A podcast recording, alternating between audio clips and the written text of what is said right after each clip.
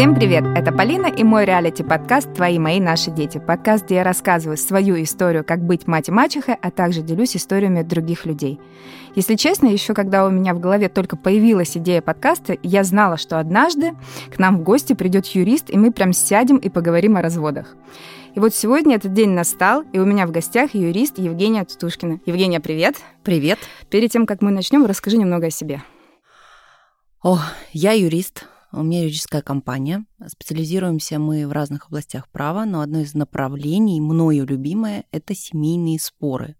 То есть все, что касается разводов, разделов, дележки детей, люди идут ко мне за тем, чтобы вот свою правосудную позицию добиться в суде. Поэтому эта тема мне знакома, я уже являюсь, наверное, экспертом в этой области и могу поделиться своими знаниями. Вот супер. Скажи мне, пожалуйста, о чем нужно задуматься, э, если ты решилась на развод? в первую очередь? Вы знаете, а, как мне кажется, что любые решения, вот, например, перед тем, как вступать в брак, мы с вами к этому готовимся, да, то есть если даже там самого, например, какого-то там праздничного мероприятия не будет, но мы с вами готовимся. Вот мое мнение, к разводу нужно тоже готовиться. И подходить не хаотично, когда ко мне приходят женщины и говорят, вы знаете, я сегодня утром проснулась и решила развестись. Вот я сразу говорю, вы идите, пожалуйста, месяца два поживите с этой мыслью. Придите к четкому пониманию, что действительно вы это хотите, и вы не хотите сохранять семью. И потом заново зайдете ко мне в эти двери. То есть где-то процентов, наверное, 40 потенциальных женщин или мужчин, которые приходят ко мне, я отправляю домой. Подумать. Подумать, да. Сколько возвращаются? А, ну вот возвращаются где-то половина, наверное, половина, да. То есть проходит даже не, не два месяца, а больше период. Обычно это полгода, восемь месяцев, где-то год. Вот. И люди приходят уже с четким пониманием, что они хотят от юриста, в чем нужна помощь, а некоторые приходят за помощью к, для того, чтобы обратиться совместно к нотариусу. То есть все споры между сторонами уже в принципе окончены, они пришли к мировому какому-то соглашению, как поделить им недвижимость, как как будут выплачиваться алименты. То есть все вопросы решены, соответственно, мы только идем, составляем соглашение. А с какими чаще все-таки обращениями э, клиенты приходят? Которые ну, вот, э, если речь идет о разводе, естественно. Дело в том, что, в принципе, пойти и развестись – это, по сути, самое простое юридическое действие. Вы открыли интернет, нашли заявление о расторжении брака и подали его, соответственно, в суд. Вот. Ничего там сложного нет. Но когда люди приходят с запросом, например, есть маленькие дети, угу. есть конфликт в семье, и чаще всего отцы а, пытаются детей выкрасть, да, у матери, потому что, к большому сожалению, законодательство Российской Федерации построено таким образом, что два родителя имеют равные права и обязанности. Условно, мой супруг сегодня может взять э, моих маленьких э, детей и, например, уехать в Израиль и жить там на протяжении трех, четырех, пяти лет. За это время произойдет разрыв, я буду судиться все это время, и дети меня, ну, скорее всего, даже не узнают. Вот такое законодательство у нас в России, поэтому чтобы а, обезопасить детей, женщину, либо такие ситуации, когда мужчинам не дают общаться с детьми, вот именно для этого мы и нужны. Войти в этот переговорный процесс. Если не получается вести переговоры, то уже уйти в суд и отстаивать там свои э, границы. Я прям так задумалась, сколько э, людей пытаются выкрасть детей. Интересно. Большое количество. У меня сейчас очень тяжелое дело в работе, где ребенок был э, украден папой с детской площадки. А, два года ребенку было. Десять месяцев ребенка скрывали. С Краснодарского края увезли в Чечню. В Чечне подали на лишение родительских прав матери – якобы мать не является к ребенку и вообще непонятно, где она находится. Потом, когда мать туда приехала и отстаивала свои права, она дошла до а, Кадырова, да, то есть двое судей даже взяли самоотвод, потому что понимали, что ситуация достаточно сложная. Отец а, уехал и спрятался с ребенком в Хакасии. В Хакасии со службы судебных приставов шло изъятие ребенка в течение 8 часов. Ребенка забрали, После этого приехали в Краснодар. Отец выставил наружное наблюдение. Внимание, правоохранительные органы. Просто никто не реагировал. Ну, вам кажется, что у вас там кто-то по домам ходит, что у вас там кто-то под дверями ходит. Вот. А, и в итоге мне, как представителю этой женщины, пришлось на протяжении 8 месяцев прятать мать и ребенка вообще от общества. В отдаленном месте, поменять ей телефон. А, пока мы судились, искали правовое поле, потому что были очень странные решения суда, которые мне приходилось идти обжаловать в вышестоящей инстанции. Мне это интересно, а какие цели преследует родитель, когда он так делает, выкрадывая ребенка? Не любовь к ребенку, это точно. Это, Конечно. скорее всего, какая-то месть. Вы же понимаете, что у нас много людей травмированных, да, это сейчас, может, такие стали умные, ходить по психологам, а, но кто-то не готов этого делать. Где-то это больная любовь, где-то это обида за какие-то прошлые а, невзгоды, там, семейные какие-то разборки, которые там они не смогли завершить. Соответственно, страдает ребенок. Ну, то есть объяснить родителю этому, что вы Я понимаете, что страдает сложно. в этот момент ребенок, невозможно. Невозможно, нет, не понимаю. То есть он патологически хочет ребенка забрать себе. То есть когда я задаю вопрос, что вы будете девочка делать, которая на сегодняшний момент три с половиной года, вы мужчина, э, это девочка, она должна жить с мамой, да, и вы понимаете, что она вырастет, и дальше у нее будет просто психологическая травма. Когда она поймет, она вас возненавидит, а это рано или поздно придет. Если это придет в возрасте 14-15 лет, то это может окончиться суицидом. И есть такие реально случаи. И таких случаев немалое количество. То есть это все настолько опасно. Я всегда говорю, уважаемые женщины, если вы разводитесь, первый вопрос, который вы должны для себя поставить, это определить место жительства ребенка с собой. Сделать это сразу – 99% женщин этого не делают. То есть считают, что нужно просто подать на алименты, ну и там какие-то имущественные споры. Вот первоначально, когда ко мне приходят и задаю вопросы, где дети, с кем дети, как они дальше будут жить, и уже от этого отталкиваться. Например, мы формируем совместный иск, определение места жительства, взыскание алиментов и установление порядка общения. И мы установили порядок общения папы с ребенком, начиная там, например, 3 года ребенку с трехлетнего возраста до 18-летнего. Угу. Прописали все условия. Дни рождения бабушек, дедушек, где находится ребенок, кто его привозит, как отвозит, как и с кем он проводит отпуски, дни рождения, четные нечетные года. Вот это все сразу отразили в соглашении. Все. И женщина, когда-то вступила в законную силу, она может вздохнуть на всю оставшуюся жизнь до 18-летия ребенка. Если, предположим, ребенок ну, в 12 лет захотел, говорит матери, мам, можно я пойду к папе, да, там, завтра его день, например, а я хочу пойти сегодня. Ну что, она не отпустит его? Конечно, отпустит но у нее будет юридически значимый документ, который она в любой момент предъявила, и э, отца и ребенка сразу объявили в розыск. Ну, вот я, насколько помню свой развод, у меня было определение места жительства. Ну, ну вот, матерью. вы круто подошли к этому вопросу. Алименты, кстати, я не подавала на алименты. Ну, это если у вас есть договоренности, и вы в принципе довольны всем, что у вас есть, то можно Нет, это конечно. Оставить. Если недовольны, welcome. Можно это всегда исправить, то есть вы считаете. Конечно. Если я не подала сразу, в принципе, я могу подать. Да, но единственное, будет взыскиваться алименты с того момента, как вы обратились Угу. Вот. Либо, если вы докажете, что вы ранее, например, ему там полгода назад написали сообщение, ну, к примеру, Максим, ты не мог бы мне вот каждый месяц перечислять элементы, да? То есть, если это будет смс-переписка, заверена нотариально, я в суде смогу доказать, что нужно рассчитывать именно с того момента, потому что вы уже вот, у вас не получалось э, в финансовом плане договориться, и вы просили с него элементы, а он, по сути, отказал. То есть такое возможно? Да, Хорошо. возможно. Надо будет знать это. Сегодня, прямо сейчас в эфире смс. вот. а, действительно, разве можно лишить родительских прав э, вообще, находясь на другой территории, на, на, на таком расстоянии?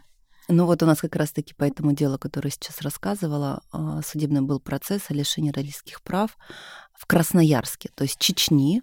Это все переехало в Красноярский край. По подсудности мы сюда не могли забрать, соответственно, есть такая возможность судиться онлайн. Мы приезжали в суд, находящийся на территории города Краснодара, и вот выходили на ВКС-связь, это называется. Вы знаете, очень интересно, э, я наблюдала подход, я думала, только есть такая изюминка в Краснодарском крае судопроизводства, оказывается, нет. Вот. Оказывается, такая изюминка есть еще и в Красноярском крае, когда очень интересно под призмами рассматривать исковые заявления. И вы знаете, а, я же на страже всегда своих доверителей интересов. И когда я поняла, что может быть вынесено неправосудное решение, и просто мать может быть лишена родительских прав, я написала жалобы, наверное, во все организации, которые только можно было бы. То есть я взяла 3000 листов бумаги, и мы просто напечатали, начиная там ФСБ, вышестоящие инстанции, Совет судей, Верховный суд. То есть я как юрист, я знаю, что они не работают. Да? Угу. Я не могу напрямую обратиться в Верховный суд или напрямую обратиться в ФСБ а, на Лубянку. Но, но я понимала, что это все будет спускаться по подведомственности, это все придет в Красноярск, и судья просто устанет писать объяснительно и будет понимать, что только так я могу а, обеспечить правосудное решение. И в действительности отказали папе ребенка о лишении родительских прав матери. Ну, слава богу. Да. Ну, пока, пока, пока вот ну, такое это решение. Процесс, это все в процессе, Вы да? знаете, с, семейные споры обычно мы заходим туда на 3, 4, 5 лет. Боже мой, да. уже ребенок вырастет. Ребенок и... у меня есть такое дело 2019 года я веду. Да. Ну, еще первую инстанцию. вырос уже, он взрослый, он уже ушел все. У нас уже скоро будет 10 лет, когда ребенок может в суде сказать, с кем он хочет жить и к его мнению уже должны прислушаться. Не всегда прислушиваться, но должны. С 10 лет? С 10 лет ребенок может выразить мнение в суде, с кем он хотел бы проживать. А если развод, например, был совершен ранее? Угу. Вот, например, моему сейчас ребенку от первого брака 10 лет, и он такой говорит, я хочу жить с папой. Да, он приходит к папе говорит, слушай, пап, хочу жить с тобой. Папа приходит к юристу, они составляют исковое заявление говорят о том, что почему ребенок должен жить с папой. Но это тоже не всегда прислушивается к мнению ребенка, то есть смотрят, под какими условиями ребенок сформировал данное мнение. Ну, во всяком случае, должны. Вот. Э, если, например, папа э, не контролирует ребенка, да, или там папа, вседозволенность у него есть, а, он может прогуливать школу, то в этом случае, конечно, суд... Прям мои пунктики. Да, не встанет на сторону отца, это однозначно. Но это все должно доказываться. Поэтому всегда, уважаемые слушатели, собирайте смс, переписки, не удаляйте. Вот я, например, со всеми своими клиентами, со всеми своими друзьями, родственниками и даже с мужем храню переписку с 2017 года в WhatsApp. Вот, на всякий случай. Это уже, конечно, профессиональная деформация личности, но тем не менее, а если у вас будут эти смс вы пошли не просто скриншотик, все это заверили нотариусу, причем с той стороны вы можете еще взыскать за это денежки, возьмите, возьмите обязательно чеки, вот, и, соответственно, доказывать свою позицию. Обязательно собирайте доказательства. Э, это э, у нас, в принципе, нормальные договоренности, пока что общение, но всегда же оно может быть то такое, то такое. Да? Я, у меня всегда был страх, а вдруг э, он захочет жить там. То есть таких предпосылок нет со стороны моего бывшего мужа. Но вот у меня у самой. А вдруг вот ему с папой будет интересней и так далее. Вот он же папа праздник, папа так, можно по-разному. Ну, такие знаете, я сама в практике не сталкивалась. У меня вот моему биологическому ребенку старшему 15 лет, а почему я так говорю? Потому что у нас в семье пятеро детей с супругом. А, и ну, как-то вот мы не касались этой темы, хотя был у нее довольно-таки сложный переходный возраст, вообще вот как-то воспринимание а, матери, отчима, причем с отчимом у него прекраснейшие отношения. Вот. Ну, папа не участвует, биологический отец вообще в ее воспитании с трехлетнего возраста. Я с этим не сталкивалась. Но наблюдала разные случаи, и здесь но все-таки стоит подходить следующее. Если чем больше мы будем бороться за ребенка, угу. вот дать возможность пойти, пускай поживет. Ну, я так, я так для себя решила. Две и три, пускай угу. поживет. Не надо жить с этим страхом. И он придет обратно. И он придет обратно. Но у меня как раз-таки... Нет, страх, он-то присутствует где-то там. Но в этот момент я всегда думаю, ну и что? Он может выбрать, посмотреть. Ну, я тоже больше чем уверена, что придет обратно. если честно. То есть все тут хорошо. А, а, правда ли, что суд чаще всего на стороне матери? Или это миф? А, вы знаете, если рассматривать ну, последние пять лет, все больше и больше решений, когда определяют место жительства с отцом. Но это не значит, что в большей части у нас вот именно такие решения. То есть э, определяют в крайних, скажем так, случаях, потому что, ну вот, на мой взгляд, женщина сейчас на сегодняшний момент э, уже развилась, уже э, работа может занимать большую часть времени, бизнес, и бывает, что женщина на второй план уводит детей, бабушки, дедушки, на выходные забирает, а на выходные может быть какая-то туса, а папа это все записывает, знаете где-то в смс-очках с ней в переписочке, и, соответственно, формирует себе доказательственную базу. Что, допустим, плохо занимается здоровьем детей. Ребенок, например, болен и требуется, вот как у меня был недавно случай, мы вышли с определением места жительства ребенка с отцом, потому что мать, в принципе, не уделяла времени для здоровья ребенка. Нужно было лечение в больной лечебнице четыре раза в год. Она просто запрещала делать это отцу, возить ребенка, и сама не возила. И мы собрали такие разные доказательства, пошли в суд. Но э, я вам могу сказать, мы там сделали определенную хитрость. Мы определили порядок общения с отцом 54%. То есть с отцом ребенок проводит больше времени, чем с матерью, а место жительства с матерью. И на сегодняшний момент даже суд не понял, что мы сделали. То есть вот когда мы состыковали, все суммировали за год, у нас 54% у отца. Но мать из этого не переживает или переживает? знаете, когда переживает, идет обжалует решение суда. Там ничего этого не было. А, нет, ну я просто говорю, мне вот э, сердце дергается. Я бы не хотела, чтобы мне воровали ребенка. Я хотела бы, чтобы дети были рядом со мной. Но, как мне кажется, знаете, лучше плохой мир, чем хорошая война, и нужно всегда уметь договариваться. Согласна. Ведь как-то вы же жили вместе, как-то же вы ложились в одну кровать, да. спали, делили кров, детей, э, и, соответственно, быт у вас был совместно. Надо договариваться. Допустим, запрещать ребенку ходить к отцу, ну вот по мне, когда сегодня столько отцов, которые просто бросают своих детей, по мне это глупо. Давайте возможность общаться, там, если он хочет отец сводить ребенка в тот же самый бассейн, ну дайте возможность ему отвести. Дайте возможность ему забрать. Пускай участвует. Ну вот мое мнение вот такое. Были ли в практике такие случаи, что прямо в зале суда, как вот в, э, в сериалах, делили ребенка, тягали его стороны нет, в сторону? Нет, нет, это запрещено. У нас же в судах находятся судебные приставы. Угу. И в случае, если происходят такие моменты, а, то, конечно, сразу вызывается судебный пристав. У меня был случай, когда было лишение родительских прав отца, потому что он не принимал участие в воспитании э, двоих детей, мальчиков. Вот. И спустя, значит, там три года их последнего общения вот мы обратились с иском. А, и, значит, пришел отец, пришла его мать, то есть бабушка этих детей, и начали выяснять отношения на повышенных тонах с детьми. Почему они, что они делают в здании суда, и почему они хотят, чтобы вот все-таки был другой у них отец, да, по документам. Это для меня было немножко странно, все это происходило на повышенных тонах, с таким скандалом, что мне уже пришлось вызывать просто приставов. Вот, кричать, что извините, ну вот, такая скандальная у нас ситуация. Тогда вопрос, а почему все-таки лишают э, отцов родительских прав? Ну, например, он не проявляется, не посещает, даже не звонит, ну, как бы ушел, да ушел, умерло, так умерло. Но при этом, при всем, э, обязательно его нужно лишить или не обязательно?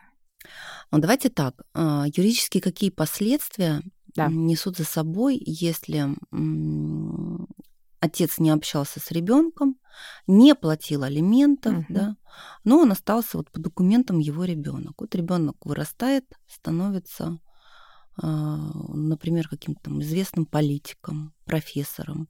Человек добился каких-то результатов, бизнесменом. Тут объявляется папа, по закону же папа тоже имеет право взыскивать алименты своего ребенка. И взыскивает с него алименты, начинает ему пить кровь. Вот таких случаев уже много у нас. Угу. Вот. Поэтому, если фактически нет общения, нет уплаты алиментов, э, при том, что вы требовали эти алименты, он не платил задолженность, вот, то в данном случае нужно идти обращаться с иском в суд о взыскании, о, о лишении родительских прав. Вот. Но наши суды тоже не все идут лишают родительских прав с первого раза. То есть если папа придет, а, слезу пустит и скажет «хочу общаться», ну, суд нет, не лишит. А, и вот у меня тоже есть такой случай в работе, где год назад, полтора года назад нам отказали – Отец сказал, что я буду общаться с детьми. А мать ему написала детей сообщение, что если ты хочешь общаться, тебе не препятствую, приезжай, общайся. Я хочу, чтобы дети выросли полноценной личностью. Вот, потому что там есть отчим, он их любит, они его называют отцом. Он сказал, да, конечно, и вот не появлялся там около года. И мы пошли заново с этим иском, ну и, скажем так, практически положительное решение уже в кармане будет он лишен родительских прав, и отчим уже сразу их усыновит. Ну, потому что я знаю, что я, не у меня лично, да, а вот тоже рассказы рассказывали. Э, специально, значит, собирали всю информацию, и вот в 17 лет лишили отца родительских прав, уже прям за год. Мгм. Хотя он принимал общение физически, но ни копейки не платил, алименты не платил. На всякий случай вдруг он потом не будет взыскивать с него алименты. Ну, то есть мать сама в него все вложила, все сделала, ну, то есть финансово поднимала. Ну, там пару раз гуляли в парке, ну, пару раз. И матери не хватило этого физического общения, и вот решила она сделать так. И лишила его прав. все таки добилась, к примеру. Такие как бы случаи я слышала. Ну, тут как бы Ну, то есть он э, принимал участие только, наверное, духовно к нему. духо- духовно на расстоянии? Нет, почему? Был, Общался? там, общался, Ну, да. я, я не знаю, зачем в этом случае идти лишать родительских прав? Зачем? Ну, чтобы зачем? потом к нему вот э, алименты не потребовал на всякий Это случай удивительно, вдруг. что суд еще лишил, потому что если там же у нас э, как в суде опрашиваются дети. Почему? Когда в последний раз ты общался с папой, а папа тебя приезжает, поздравляет с днем рождения. То есть, если Мгм. ребенок скажет, да, я с папой общаюсь, папа приезжает ко мне каждые выходные, но мама его не пускает, да никогда в жизни не лишат родительских прав. Мгм.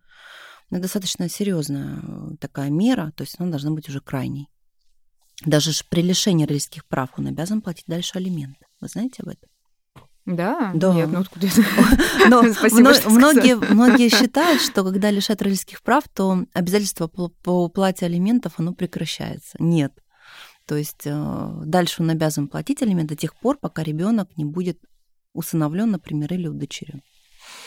А вот если вернуться в первый вопрос, а, а, э, например, что еще нужно учесть, решаясь на, на развод? Я бы учитывала финансовую составляющую, Мгм. да, то есть сразу посмотреть, рассчитать, какое имущество должно, например, у каждой из сторон остаться. Я рекомендую всегда вот страдают больше всего женщины в этом вопросе, когда подходит вопрос развода, говорит, а у меня денег нет, он мне не давал, да, я всегда говорю, ну что ж вы вот как-то не откладывали копеечку куда-то, потому что иногда с такими квестами приходят и кейсами, ты думаешь, боже, ну, ну, ну как, вот 14 лет прожить, а, не работала и ничего не собрать, да, каких-то там своих небольших сумм, да, для того, чтобы уйти с детьми, сейчас куда-то снять квартиру. То есть я всегда говорю женщинам о том, что у вас должны быть денежные средства в запасе, чтобы вы и ваши дети могли жить прежним уровнем жизни течение года, например, на съемной квартире. И у вашего юриста есть возможность год, да, ну год, потому что у нас суды загружены, а, спокойно судиться, а, и, соответственно, обеспечивать там правовое поле, обеспечить э, вашу половину законную, да, если там нет брачного договора, Мгм. вот, того имущества, которое вам положено по закону. А сейчас э, часто люди с брачным договором? Вы знаете, в основном а, брачные договоры инициируют не для той цели, для того, чтобы у каждого из э, супругов было раздельное имущество, а для цели, например, взять ипотеку или взять кредиты. И в этих брачных договорах, соответственно, прописывается, что будет раздельный режим собственности. Вот. Но сейчас есть интересная практика по признанию договоров э, брачных недействительных. То есть, ну, нужно смотреть каждый, конечно, случай в отдельности. Вот. Ну, процентов, мне кажется, около 30 вот сейчас брачными договорами. Потому что я помню, раньше это вообще где-то было из фильмов, что есть брачный договор, или прям супер-супер богатые люди на это подписывали. У меня, Потом например- сейчас сразу, я уже слышу, так это везде распространено, все говорят. У меня, «Ну, вот например, с брачный мужем договор». мы брачный договор заключили еще до вступления в брак. Он начал действовать после вступления в брак. Мы просто к этому подошли, мы уже два взрослых человека. Нет, он еще юри- юрист, А, плюс да. смс сохранять. Ну, говорю, профессиональная деформация личности. Да-да-да. Вот. И мы подошли к этому вопросу, чтобы не было... У него есть дети от первого брака, у нас есть совместные уже дальше, да, позже появились дети. Вот. У меня есть ребенок от первого брака. И мы вот как-то так распределили. И вопросов нет ни у кого. И вот живем. Я периодически все порываюсь, говорю, так, надо пойти расторгнуть брачный договор. Он, Пошли. Я говорю, да нет, пока оставим. Он, Ну, хорошо, оставим. А мне так интересно, а дети прям все с вами живут, пять человек? А, нет, сейчас старший ребенок живет отдельно, но у него уже бойфренд, отдельная квартира. Мгм. Вот, но приходит к нам в гости вот два-три раза в неделю, потому что я ей там то рыбки засолю, то каких булочек испеку вкусных.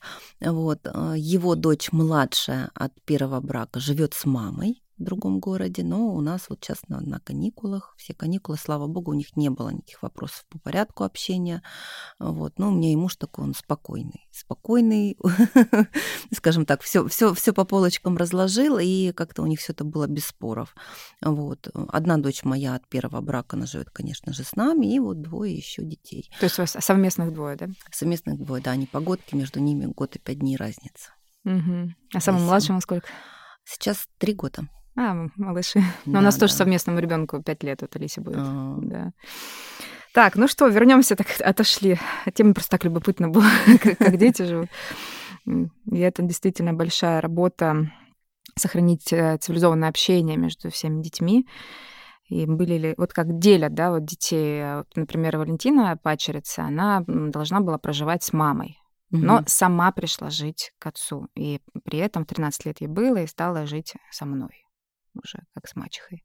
И сколько ей сейчас? 20 будет, вот. 20. И жила все это время с, с вами? да. Ну, я вам могу сказать, просто поаплодировать. Это огромная работа ваша. Ну, она с мамой тоже Ваша. общается. Но она Нет, жила с нами, а ходила в гости к маме. То есть был это, это круто, но я вам могу сказать, что это здесь была ваша огромная работа. Спасибо. Положительная, огромная работа. Я уж, поверьте, знаю, что это такое, потому что это э, ребенок, который 13 лет жил в других устоях, в других правилах, и у него уже сформировались свои видения, взгляды, а, приходит к вам в семью, и вы должны суметь лояльно отреагировать, где-то промолчать, где-то наоборот сказать, вот, где-то поругать, а где-то похвалить, еще в 13 лет, ну, прямо аплодирую. У меня как раз первые эпизоды подкаста про это, как поменялась моя жизнь на до и после. Просто вообще. Я никогда не думала, что... Я вообще думала, что у меня будет один ребенок, у меня будет карьера постоянно. Мы с вами, между прочим, можем руки друг другу пожать.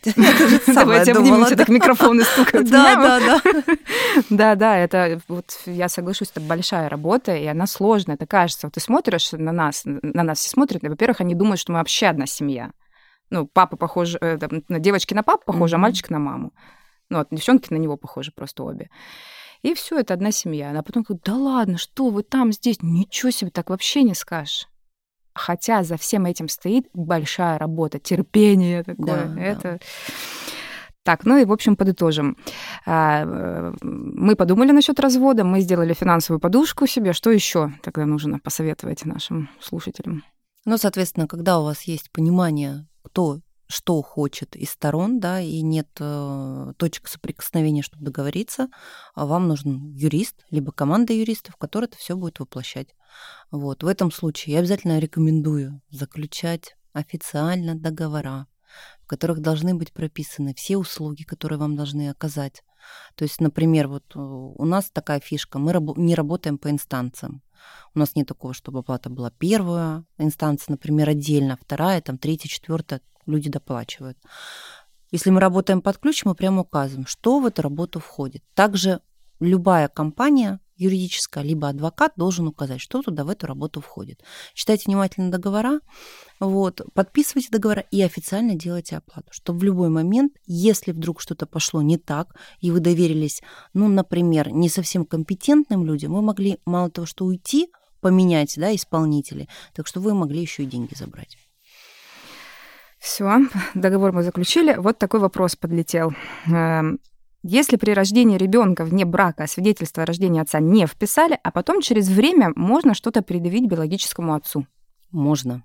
Причем может как сам отец обратиться с иском, угу. А, к матери ребенка и сказать, что я отец и впиши меня туда. И вот если ты не готова, тогда мы будем исследование проводить, ну, будем так это называть. А, либо мать сама может инициировать такое судопроизводство, соответственно, будет установлено отцовство, и будут с него взысканы алименты, и он должен будет их платить. Э, в рамках моего подкаста, так как мы говорим о отчимах и мачехах, э, сталкиваемся с той ситуацией, что, например, ребенок очень э, прикипел к отчиму или к мачехе, и вот случился развод. Да? И имеет ли отчим права на ребенка точно такие же, как и обычный отец, но если он его не установил? Не установил, не имеет. Вот в этом и проблема, что ребенок может там практически с рождения расти с отчимом, но его никто не установил. И фамилия у него там от биологического отца. И вот тут произошло, произошел развод, и ребенок так любит отчима как родного отца, а отчим любит его как родного сына, к примеру, и они не могут видеться, потому что мать манипулирует и говорит, ну все, ну, это давайте, прям реальная история. А давайте какой возраст ребенка? Когда развелись, 11 угу. было, но сейчас уже 11. взрослый ну, человек, который про это рассказывает. Им э, встречаться во дворе, когда, например, ребенок 11-летний гуляет, он подошел, они общаются. Нет, никто не мешал, э, кроме мамы, которая, естественно, Мама, ну, навешивала понятно. свою историю, запрещала, угрожала, иди отсюда ты не отец, вселяла в ребенка ты это тебе не отец. До этого вселялась это он как отец, потом это не отец, да, ребенок, конечно, в этот момент. Тут нет заботы о ребенке. Но нет, я нет. просто чисто юридически хотела спросить, то есть э, нет, отчим не может никак. Не там... может, если он не усыновил, не удочерил, не может. Ну, даже если был в браке, все равно ноль. Нет, да? не может. Никаких прав. Ну вот, да. И когда даже ребенок. Давайте У нас часы даже определим. в законодательстве, знаете, вот понятие отчим, оно вот э, белыми нитками где-то. А мачехи? То же самое. Черт побери. То же самое. Ну, понятно. Что здесь нет, нет каких-то выходов и все. Ну, потому что там я хочу видеться с ним там в субботу-воскресенье, да. Вот такие ну, я вот знаю, думаю, что когда этот ребенок подрастет э, лет так 13-14, э, в один прекрасный момент он может просто матери начать мстить эмоционально. Вот, вот всегда могут... хочется сказать, подумайте о детях. Подумайте о детях, В первую да, очередь. Зачем Я тоже всегда, когда ко мне приходят по спорам о детях, если говорю, давайте думать о детях в первую очередь. Даже мы с вами делим имущество, давайте думать о детях. Потому что потом это все, переходный возраст, это все всплывает. Дай бог, чтобы это всплывало в скандалах, уход там из дома, а не в том, что будет заключаться, там, например, резание вен, вот, либо какие-то суицидальные наклонности, потому что подростки все очень сложно с психикой в этот момент. А э, что еще эм, можно обсудить в спорах о детях? Это только кто с кем живет, это кто или... с кем живет э, и порядок общения не и проживающего, да, да, родителя. Ну и соответственно, а, там, допустим, в соглашениях о порядке общения, если мы прописываем там либо мировые, либо э, прописываем у нотариуса, мы прописываем, что вплоть до того, как осуществляется выбор учебного заведения, угу. потому что ребенок еще несовершеннолетний, и тут бывает, что мама хочет в космонавты, а папа хочет в повара, а ребенок вообще юристом хочет быть, понимаете? И всегда я говорю в этом вопросе, давайте мы с вами пропишем, что ребенок имеет приоритетное право. Вот. И если вдруг что-то, то есть вот, допустим, у меня как было в семье, у меня никто не верил не знал в том, что я буду юристом, то что вообще пойду учиться на юридический.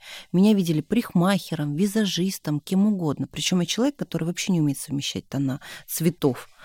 Вот. Но меня вот как-то в этой области видели, понимаете, и узнали о том, что я учусь на юридическом 2 сентября, когда я там уже училась.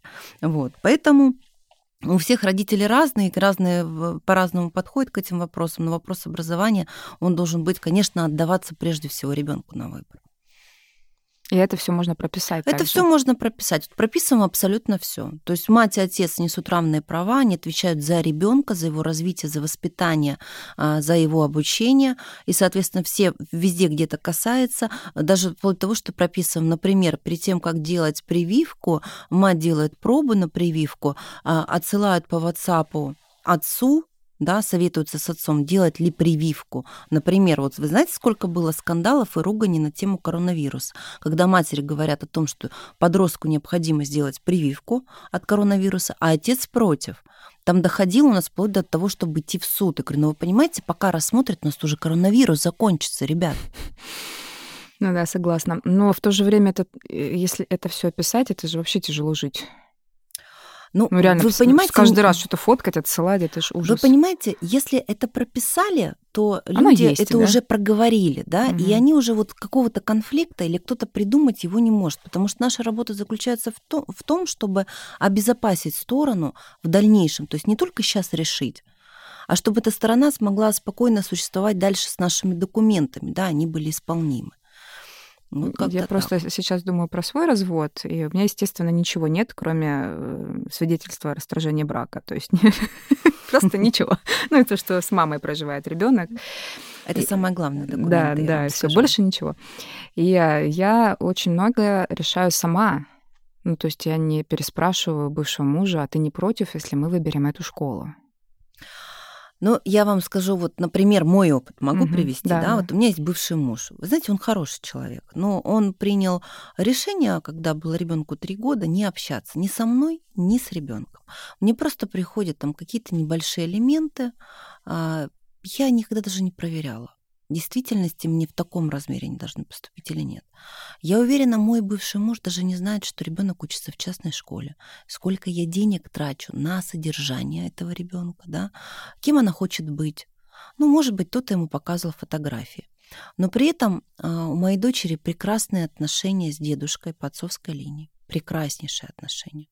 То есть, вот вы представьте, дедушка, да, отец моего бывшего мужа может прийти ко мне в дом где мой нынешний муж.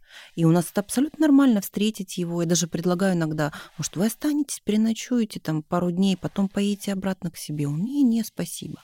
То есть, понимаете, здесь в этом вопросе, а, наверное, зависит от женщины и от того, что я просто, допустим, ну, вот я ему позвоню, скажу, я плачу 35 тысяч э, в месяц за обучение в школе.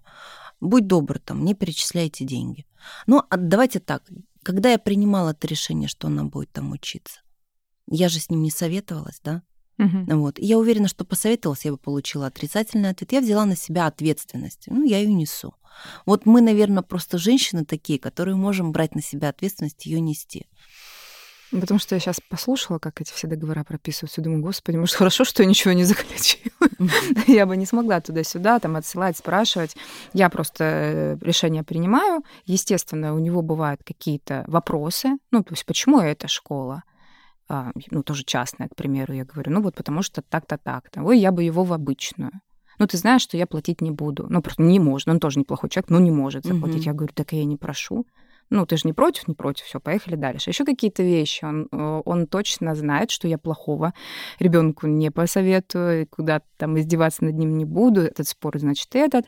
Как-то он со мной спорил, что вот это вот плохой тренер, он посмотрел по кикбоксингу, а вот надо хороший. Я говорю, ну, возьми и сделай, вот тебе будет классный О, во, тренер. Круто, да. Я говорю, я знаю, мне просто так удобно, правда. Мне удобно было в этот момент взять ребенка со школы и тут же с ним в Orange, потому что, ну, прям удобно. Я понимаю, что ввести какую-то другую секцию это неудобно. Здесь у него все равно какая-то физическая нагрузка.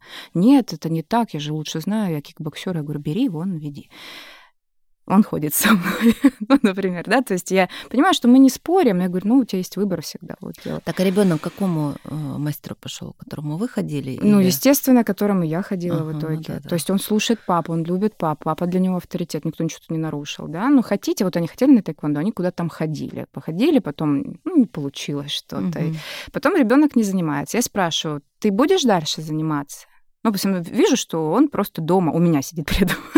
ну, он сидит после школы дома. Я говорю, ну, мы же, ну, спорт один хотя бы должен быть, а, как бы, что там с тайквондо с этим? Ну, ничего. Я, пока что нет, вот надо там сентября. Я говорю, ну, тогда можно его отдам на баскетбол? Ну, вроде Тимур хочет. Он говорит, ну, отдавай. Ну, хорошо, вот возим. То есть, ну, так это решается. То есть конфликтов нет, но вначале у меня были какие-то такие порывы, надо вот, а почему только я это делаю? А потом это проходит и ты уже понимаешь, что ты э, ожидания реальные совпадают, э, ты сыт, ты себе довольный, думаешь, что тут упираться за 2000 рублей. Да, да, это вот правильный подход. Ну, и как бы зачем? Зато папу любят, папа его любит, гуляют, общаются прекрасно. Ну, то есть вот чисто в духовно-физическом плане все есть. Ну, остальное там я ж даю, ну и ладно. Все, счастливый ребенок. Нет, не так, моя любимая фраза. Счастливая мать Счастливый ребенок, да. Вы знаете, я всегда своему мужу говорю, что, в принципе, от моего внутреннего мира зависит вся ваша жизнь. Вот. Если у меня все внутри хорошо и спокойно, да, вы будете тоже все счастливы и довольны. Евгения, огромное спасибо. Я на самом деле так долго ждала э, такого общения, потому что есть ну, такое экспертное подкрепление, да, и вот человеческое, то, что еще у нас э, одинаковая позиция, твои мои наши дети, по сути. Вот. Спасибо вам. Да, столько полезной и порой очевидной или даже неочевидной информации мы получили, потому что вот я, например, никогда об этом не задумывалась. Я вот даже сейчас сидела, думаю, вот эти договора, не договора. А сейчас я просто понимаю, что в каких-то моментах, когда вы не можете договориться, надо все это прописать. Пока прописываете, и вы что? Договоритесь. Договоритесь. Ну, вот так да. и есть. И здесь уже опять мой любимый вывод. как я везде в своем подкасте говорю, взрослые будьте взрослыми, а дети Ой, должны быть детьми. фраза. Все. Да, спасибо. Спасибо вам, дорогие слушатели, что вы с нами. Если вы не подписались на наш подкаст, обязательно подписывайтесь, ставьте нам 5 звезд. Люблю и пока.